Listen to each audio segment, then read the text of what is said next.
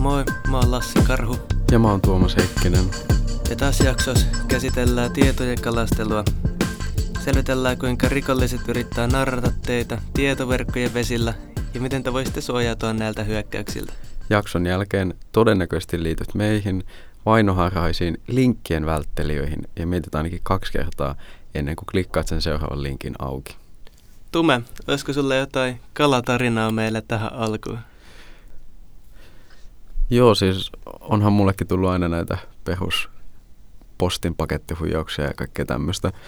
Mutta muistan yhden kerran, kun äiskälle tuli sähköpostiviesti ja hän kysyi multa, että, että mikä juttu. Ja se oli tällainen Applelta tullut sähköpostiviesti tai Applelta tullut tällaisilla heittomerkeillä. Eli se oli joku tällainen tietojen kalasteluviesti, mutta mä en silloin tiennyt sitä. Ja se oli ihan aidon näköinen. Sinne kysyttiin varmaan jotain, että pitää niinku tavallaan tehdä jotain, että tilissä on jotain ongelmia tai vastaavaa. Ja no, mähän sitten menin ja klikkasin sitä linkkiä. Sitten se vei ihan aidon näköiselle Applen kirjoitumissivulle. Ja no, mä olin yksin siinä äsken puhelimella, kun mun piti selvittää, että mikä se viesti ylipäätään on. Ja olin jo syöttämässä niitä. Taisin syöttää sähköpostin sinne. Ja sitten mä tajusin, että, että hetkinen, tässä on jotain tosi outoa.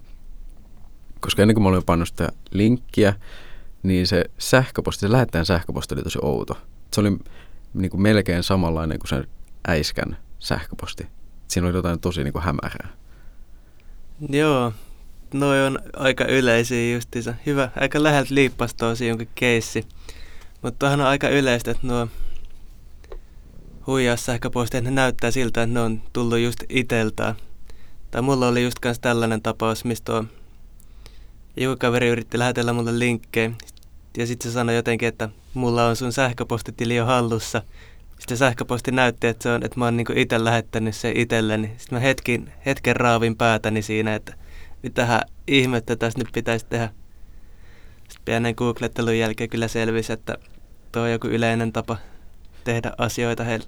Haa, mä en edes tiennyt tosta.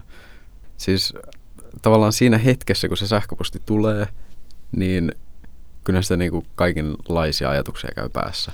Eikä niinku oikein osaa silleen järkevästi miettiä, että onko tämä nyt huijaus. Ei, se, ei siinä mieti ekana, että ehkä tämä on huijaus tai jotain tämmöistä.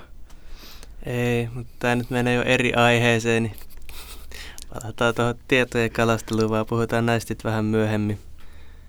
Mutta joo, näitä linkkihuijauksiahan tulee ihan niin kuin jatkuvalla syötöllä. Mullakin on Twitterissä taitaa olla aika monta sataa tuollaista ryhmäkeskustelua, minne nuo botit spämmää noita linkkejä. Et, ja sitten kaikki on joku, että no bottinaiset haluaa vilauttaa sukukalleuksia siellä, kun painaa sitä linkkiä. Mut joo, tot, siis kyllä mäkin nyt alan, niin kun alkaa miettiä, niin johonkin Facebookin Messengerin tulee välillä sille ihan valtavasti jotain ryhmä.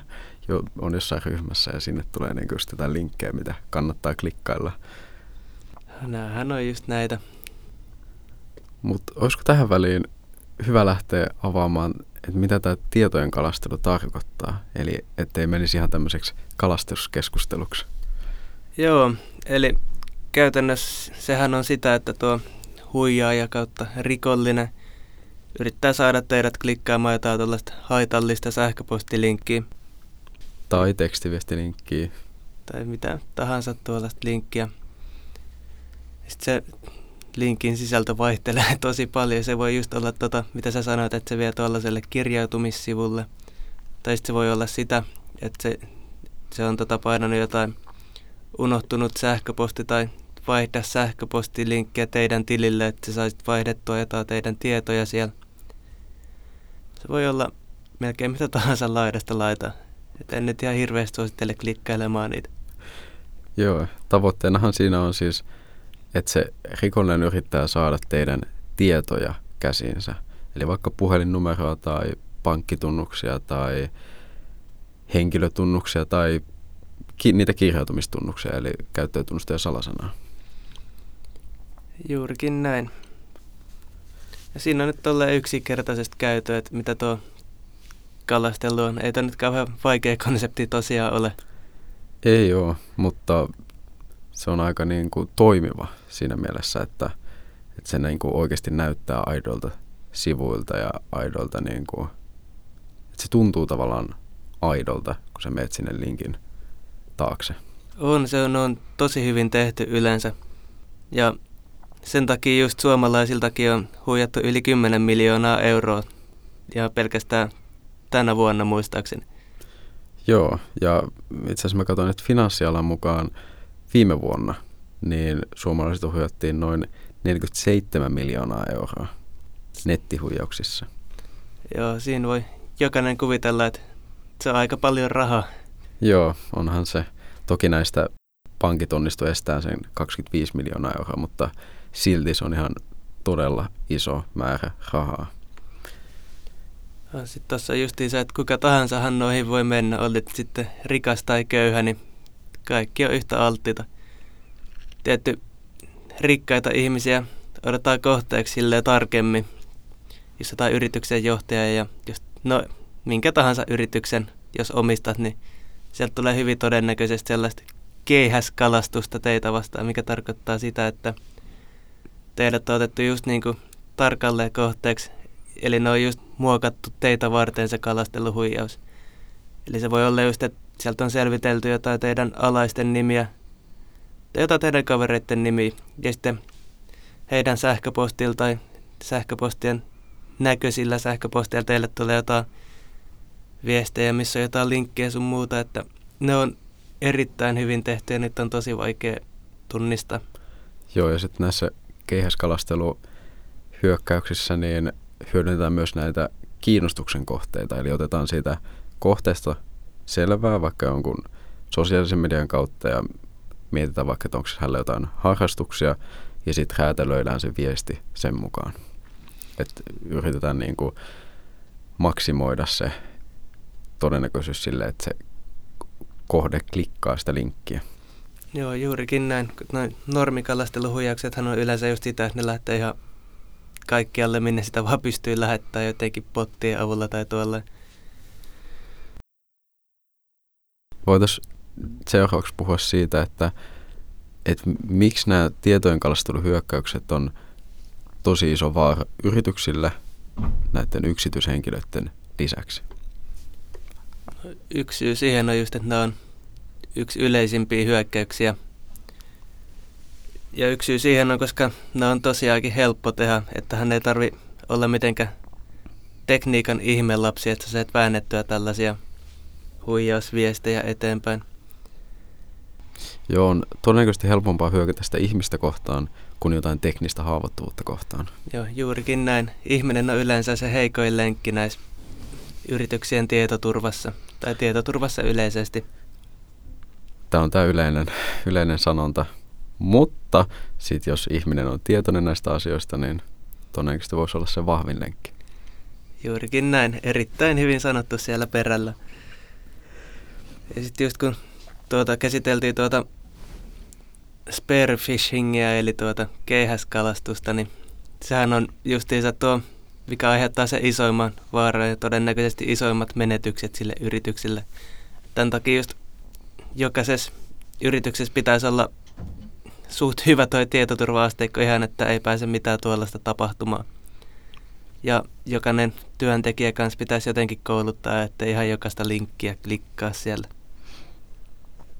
Joo, koska tavallaan sitten jos se hyökkäjä pääsee sen yhden käyttäjän sinne vaikka sähköpostin käsiksi, niin, niin kuin me ollaan tuossa aiemminkin todettu, niin sitten hänellä on tavallaan mahdollisuus lähettää niille muille siellä yrityksessä niitä sähköposteja, mikä on sitten lisää sitä todennäköisesti, joku muu klikkaa sitä, kun se tulee tunnetulta työkaverilta tai kollegalta. Joo, juurikin näin. Jos se työkaverilta tulee, niin se on hyvin todennäköisesti, se lähtee tosi kovaa leviämään se linkki siellä. Ja sitten voi miettiä, että mitä sitten, jos se vaikka sen toimitusjohtajan tai muun tosi korkeassa asemassa olevan henkilön sähköposti saadaan murrettua tai sinne päässään käsiksi, niin mitä mahdollisuuksia se tavallaan avaa?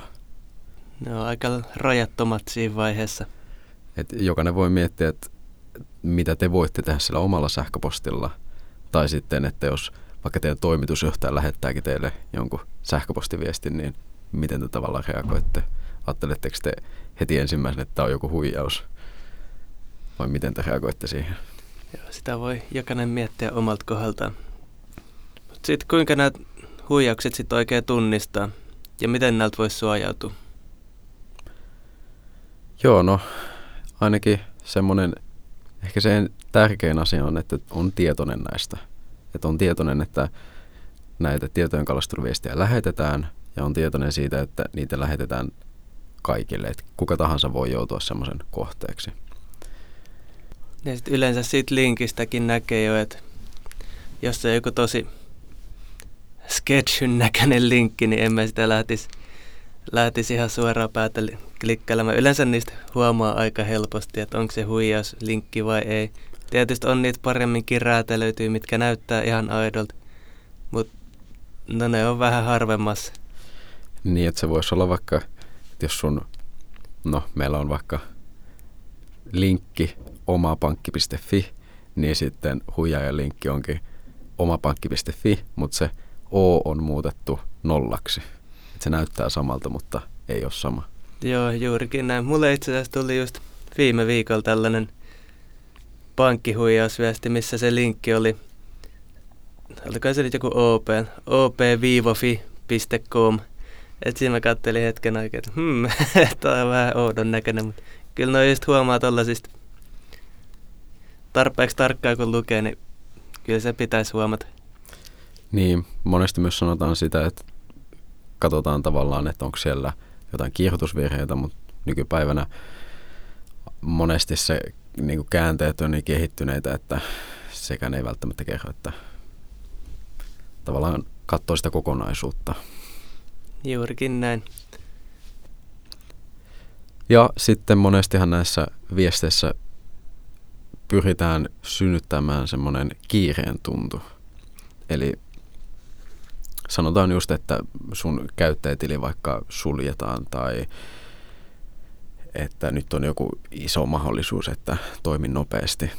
Eli tavallaan niin kuin pyritään siihen, että se uhri, se kohde ei ajattele järkevästi. Sillä ei ole aikaa ajatella järkevästi, vaan nyt pitää toimia. Joo, ja tuli just mieleen, että näiden linkkien lisäksi nuo huijaussoitot on ollut tosi iso homma tässä Suomessa. Varsinkin noin, missä nämä huijarit esiintyy poliiseina. Joo, ja siinä hyödynnetään auktoriteettia.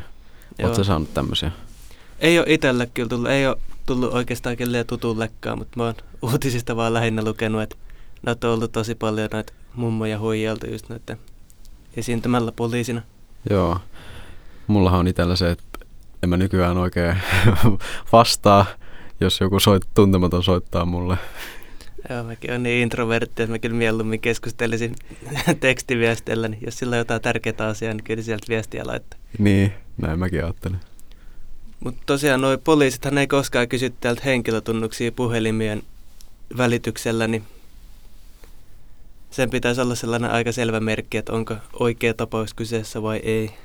Joo, myöskään pankitkaan ei teiltä millään tekstiviesteillä kysellä pankkitunnuksia tai henkilöturvatunnuksia tai vastaavaa. Joo, ei todellakaan pitäisi. Tähän loppuun voitaisiin kasata sellaiset vinkit, mitkä kannattaa muistaa, jos mitään muuta tästä jaksosta ei jää mieleen. Eli olkaa tarkkaavaisia ainakin, mitä linkkejä klikkailette. Lukekaa huolella ne osoitteet. Ja sitten, jos teille tulee kiireen tuntu jonkun viestin tai sähköpostin kanssa, niin ottakaa kuppi kahvia tai teetä tai mitä ikinä ja antakaa sen tilanteen rauhoittua ja miettikää, miettikää hetki. Joo, eli voitaisiin alkaa nyt lopettelemaan tätä jaksoa. Ei teidän tarvitse minkään digibunkkeriin tämän jakson jälkeen kaivata kuitenkaan. Ja älkääkä tekään nyt lähtekö huijaille ihmisiä, vaikka se helppoa onkin. Ei se kannata. Seuraukset ovat kammottavat. No, joo, seuraavassa jaksossa jatketaan sitten huijausteemaa. Puhutaan vähän tuosta sosiaalisesta manipuloinnista. Eli siitä, Miten esimerkiksi suojaliivit ja tikkaat voi toimia käyntikohtina yritykseen? Eli kuullaan silloin ja moikka! Moikka! Xamkin Kyberturvan A B C-hankkeen rahoittaa Hämeen E L Y-keskus Euroopan sosiaalirahastosta.